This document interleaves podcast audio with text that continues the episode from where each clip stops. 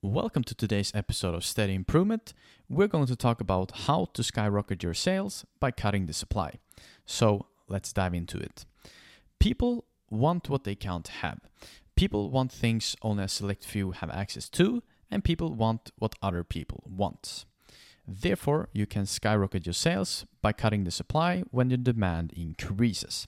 Desire is a contract you can make with yourself to be unhappy until you get what you want. It follows, therefore, that we only want things that we do not have. As soon as we have them, our desire for them disappears. Therefore, if we seek to increase the demand or desire, we must decrease or delay satisfying the desires of our prospects. This means that one fifth of the prospect are willing to pay five times of the price or even more. The supply law.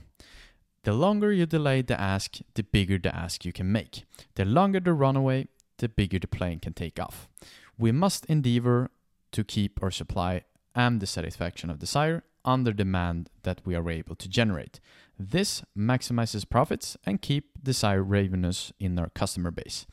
This is the real key to never going hungry. Scarcity is one of the most powerful and least understood forces to unlock unlimited pricing power.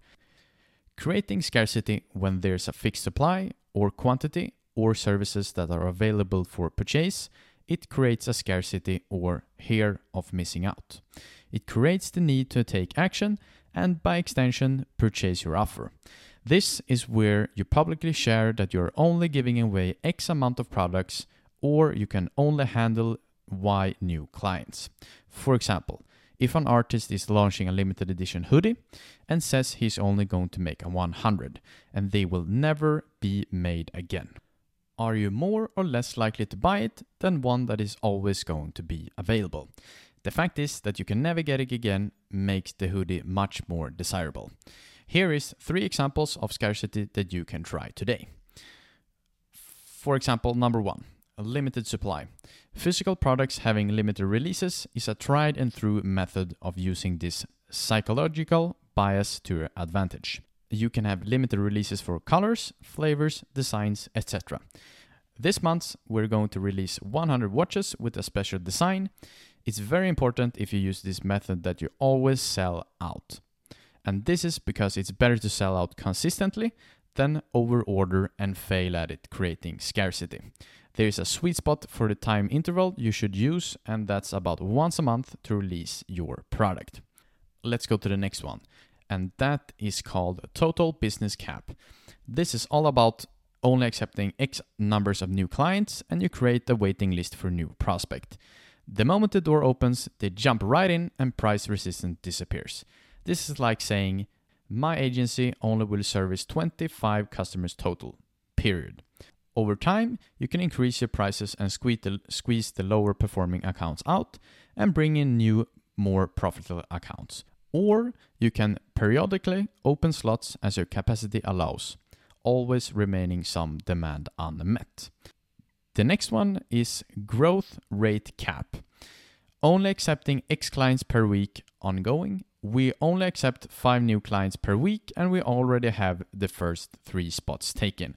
I have 6 more calls this week, so you can take the spot or one of my next calls might take the spots and you can wait until we reopen. This banks on the fact that you can only handle a certain amount of new clients anyways on a regular basis, so you might as well let them know it. For example, we take on 100 clients four times a year, we open the doors, then close them. By employing scarcity, we make what others would otherwise be a neat free download into a desirable thing not everyone has. Then we have another one, which is honest scarcity the most ethical scarcity. The easiest scarcity strategy is honesty. Wait, what? Let me explain. I'm sure right now you probably couldn't handle 1000 clients tomorrow, right? But how many could you handle? Is it maybe 5, 10, 25?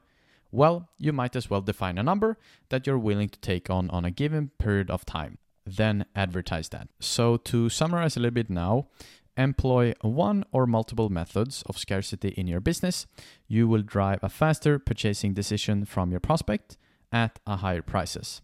Just let them know your limits and let psychology do the rest. And for those of you who have listened to this end, I'm going to throw in an extra pro tip when it comes to scarcity. Here is what I call excre- extreme scarcity.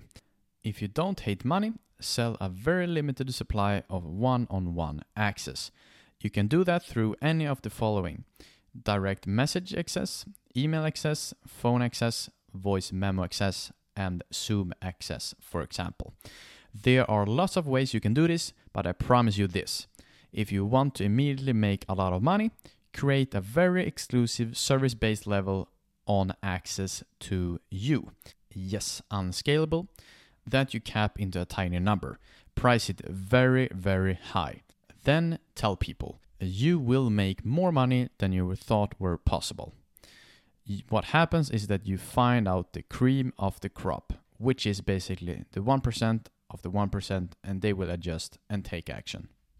And today's pro tip is once you're out, you can never come back.